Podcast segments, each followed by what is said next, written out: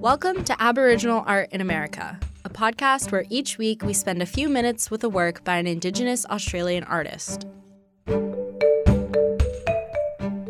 This week, we're back at the Kluge-Ruhe to learn about a new exhibition titled Madayin Eight Decades of Aboriginal Australian Bark Painting from Yirrkala.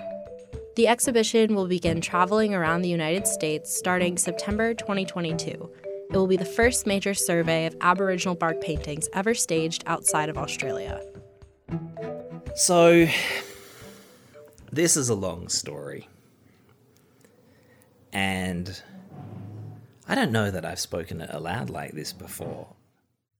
Mary Garner McGee of WTJU sat down with Aboriginal art collection curator Henry Skerritt, who shared the story of the exhibition's nearly six year curation process. October 2015, I was working on my PhD at the University of Pittsburgh, and I had recently gotten back from Yirrkala.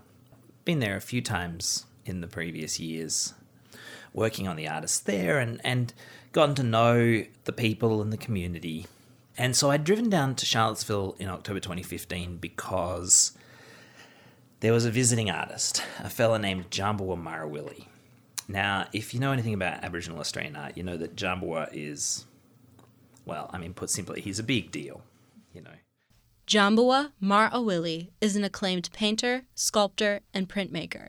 He is the principal ceremonial leader of the Madarrpa clan of the Yolngu people. His exhibit, Where the Water Moves, Where It Rests, features bark paintings, hollow log sculptures, and a print. It was displayed at the Kluge-Ruhe August 18, 2015, through January 24th, 2016. He is a leader, an artist.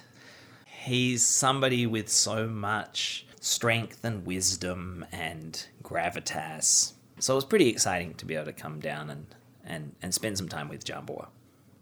He had this exhibition opening, and the opening here at Kluge-Ruhe was was beautiful. He sang and spoke really eloquently. And after the opening, I got invited by Djambawa and Kade McDonald from the Buku-Larrnggay Art Centre to go out to dinner. And we're having a chat, and, and at one point, Djambawa kind of gets quiet and he says, hmm, hmm. He says, This is good, you know, it's good that this museum is here. It's good that they've got so many of my family's paintings. He says, But what we really need is an exhibition that tells the whole story of bark painting from Yirrkala. And then he turns to Kade and I and he says, And you boys, you guys, you boys have to do it. I remember the next day, Kade and I sitting over breakfast. And I think the conversation went something like, that would be a monster of an exhibition to try and organise. Yeah, nah, guess we better do it. so we spoke to Margo Smith here at the museum, and she was as excited as, as we were. I think Djambawa had also put the hard word on her about it earlier in the week too. But it set in train this project, this project that would eventually become Madayin, eight decades of Aboriginal Australian bark painting from Yirrkala. But very quickly, you know, in our earliest conversations, Kade, Kade and I realized that, you know, look, I mean, we could put on an exhibition of bark paintings. It'd be great. Like, there's been lots of exhibitions in Australia of bark paintings that are terrific. But for this one to be really special, and for this one to do what Djambawa wanted this exhibition to do, it had to be led by him. And so we went back to him and we said that, well, you know, we'd be happy to work on this. We'd be happy to do this, but you've got to take the lead. It's got to be your project. And he thought about that. I think he also realized what a big job it was going to be. But he took it on and he gave the project his leadership and initiated a process of um, exchange where over the last six years we have had dozens of trips backwards and forwards. Djambawa came back to the USA to work on the exhibition. He deputized leaders from other clan groups to come and work on the exhibition. And what we saw was that the exhibition very quickly became a Yolngu exhibition.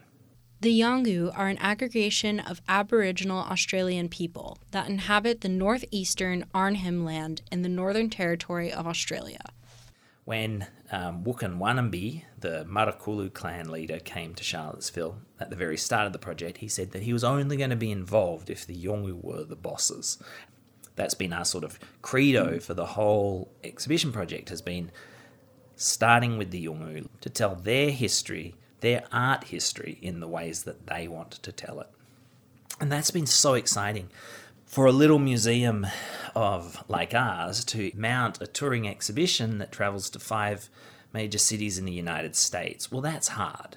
For a little institution like us to do that with works that are extraordinarily fragile, have complicated climate needs and conservation needs, that's really hard. For us to be borrowing, you know, the iconic, priceless symbols of Australian national art, to be bringing these works that have never travelled from Australia, these works that literally are, you know, globally some of the most significant paintings of the mid 20th century, to be bringing those to the United States. That's a big job.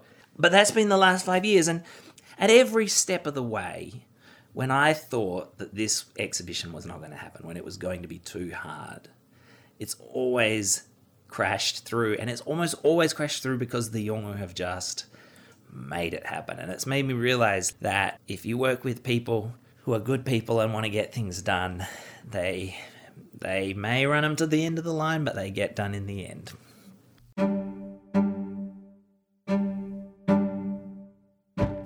The paintings on bark will be accompanied by an extensive media component, including video, audio recordings, and archival photographs, all developed by the Aboriginal Media Unit at Yirrkala, called the Mulka Project. The exhibition will tour the U.S. starting in September of 2022 at the Hood Museum of Art at Dartmouth College. Aboriginal Art is a production of the University of Virginia and a member of the Virginia Audio Collective. Listen and subscribe at virginiaaudio.org.